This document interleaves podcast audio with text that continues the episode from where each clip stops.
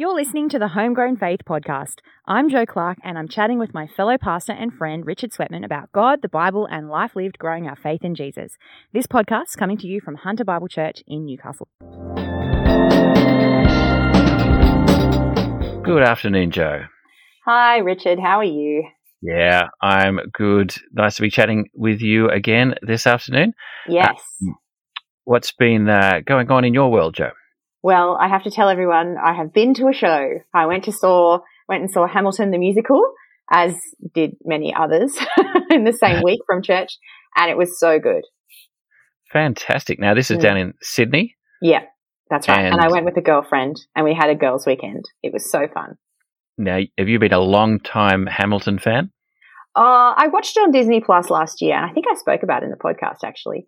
Um, and mm. it, I watched it with this particular girlfriend, she'd come to visit me at my house. And so then when we, we watched it, we loved it, we said, okay, we'll go see it together, which is quite extravagant for both of us. We wouldn't usually yeah. go do that kind of thing. And so actually the joy of Hamilton was that it was with Roz and nice. we had such a lovely time together, just chatting before and chatting after, but in the middle watching a very high quality musical, which was about American history, which is quite mm. random, but it was, I, I loved it. I had a great time. What was the highlight of the live experience, uh, apart from oh. being with your friend, of course, but um, well, being there um, live? Yeah, okay. So there was one moment where, as I watched the musical on a screen, I wasn't particularly moved, but there was a moment as the mother was singing. Um, I don't want to give away the story. The mm-hmm. mother is singing out her grief, mm-hmm. and it was just so moving to watch a live actor really convincingly sing about mm. her grief and I was in tears. And it was, uh, you know, we're all wearing face masks. So it was quite awkward to try and oh, right. manage tears and face masks. That yeah. had never happened to me before. But it was, um, it was really, she did such a convincing job of, yeah. of the emotion she was meant to convey. And she sang so well. And I was looking at her thinking, she's sitting down and belting out that number. She must oh, have really? excellent breath support. this is, is, this you as a speech pathologist? More as a uh, not very good singer. oh, okay. Uh, anyway, but yeah, it was great. great. And did you dress mm. up for the show? Like, uh, oh yes, we both we both looked our best, and it was so fun. But you, Richard Gilead, yeah, um, this is a book I've been reading. Like now and again, yes. I'll be I I'm very comfortable reading sort of airport novels and things like that. But this is mm. actually a proper no- nice novel. Uh, mm. it's called it's Gilead, called Gilead by Marilynne Robinson. Yes. And uh, published in 2004. And I heard about it. I think I might have read about it on one of those sort of what am I reading kind of blog posts from somebody. Yeah, I, yeah. I, really can't remember. Jotted it down. And um, it's really been quite good, quite moving. Uh, it's named Gilead after a town in Iowa, which is mm. where um, the main characters are. And uh, it's written kind of in this style of a, a, a, fa- a father's letter to his son kind of thing. Mm. And uh, it's um, so it's a, a little bit like uh, demanding. It takes some concentration. Mm. So it's it's and it's quite meditative and comp- and contemplative. But the, mm. here are the two things that are interesting. It's written. The main character is a pastor in a Congregationalist church, Ooh, and um, this is not like a. It's not by a Christian publisher. I, I don't know Marilynne Robinson's story, but it's a very sympathetic and realistic view of um, a minister and pastoral ministry. So this mm. guy knows his Bible quite well. He's an evangelical, um, and he shares a lot about pastoral experience, like um, mm. things like uh, what to do with old sermons, or coming across a sermon that you um, not sure if you agree with you know, mm. anymore, or um, um, how people treat you as the pastor and stuff like that. So uh, and his father was a pastor, and there's a whole kind of generation thing. So that was really interesting, kind of reading things that I, I could sort of relate to a lot of it as a mm. pastor. Yeah. Um, but of course, very different, different time and age and, and so on.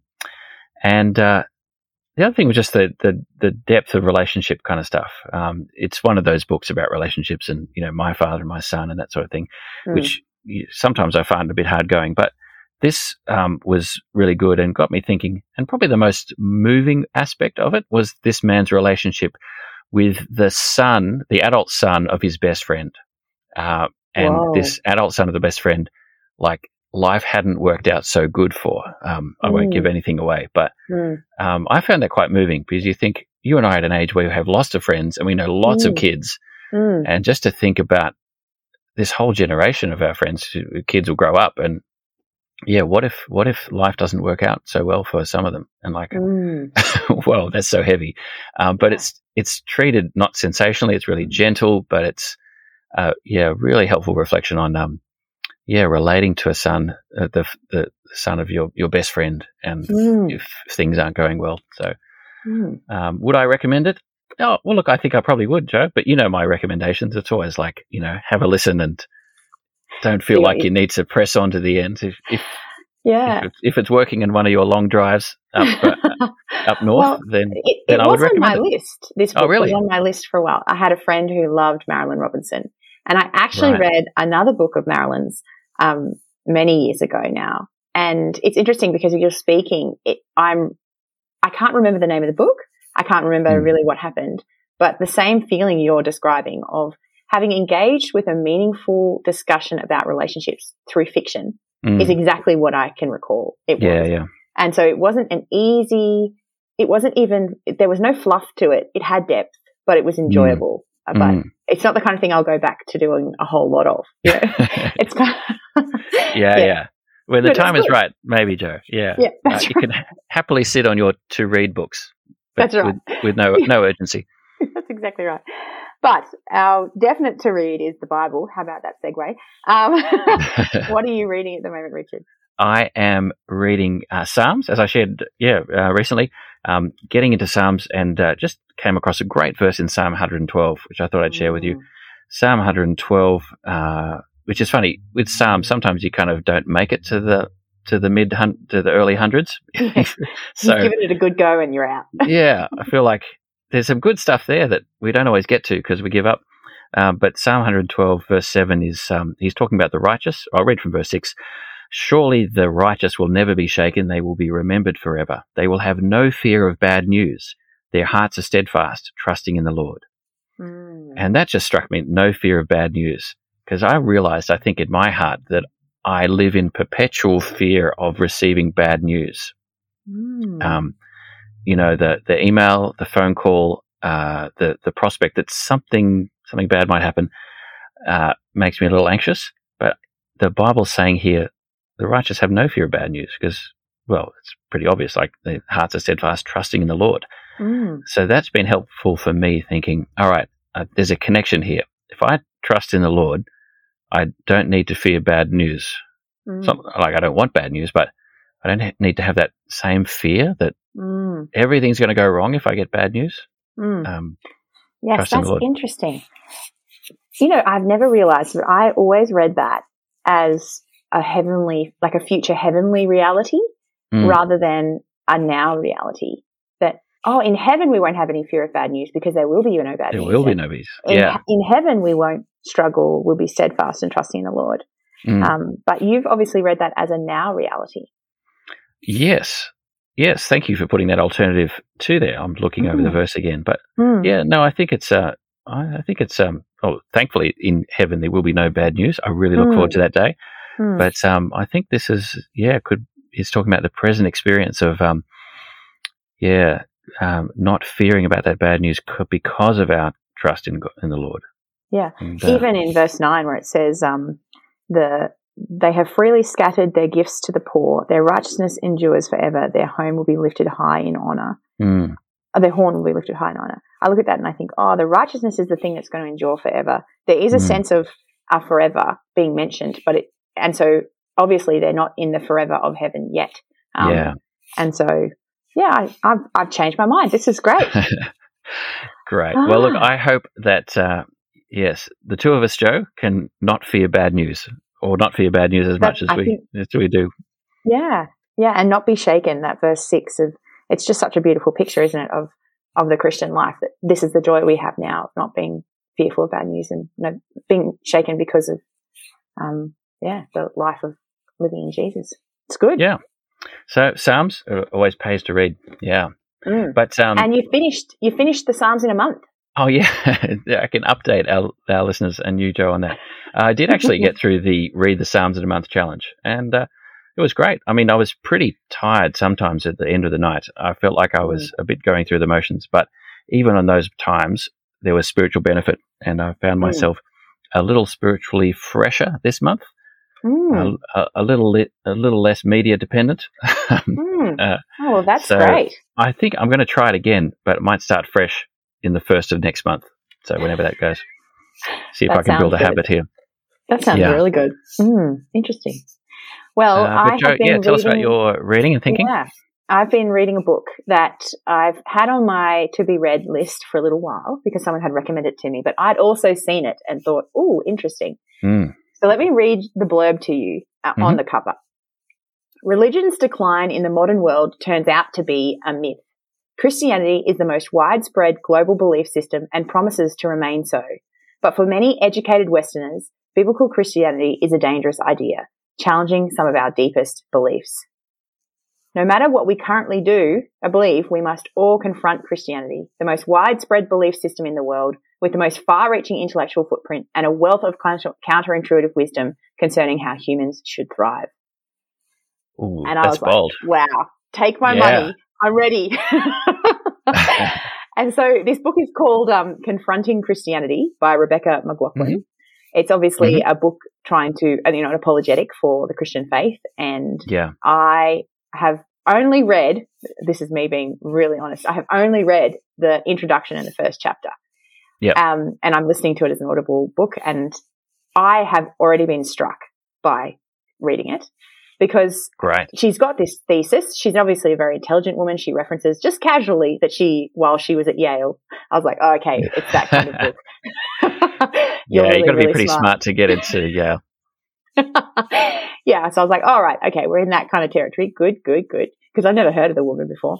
Um, mm. But as she starts, she's she's bold and she's saying, look, the statistics don't bear out this this narrative that our world is becoming secularized and that there's no hope for Christianity, etc. And she just quotes some statistics about the growth of Christianity and the growth of um, religion in general, um, mm.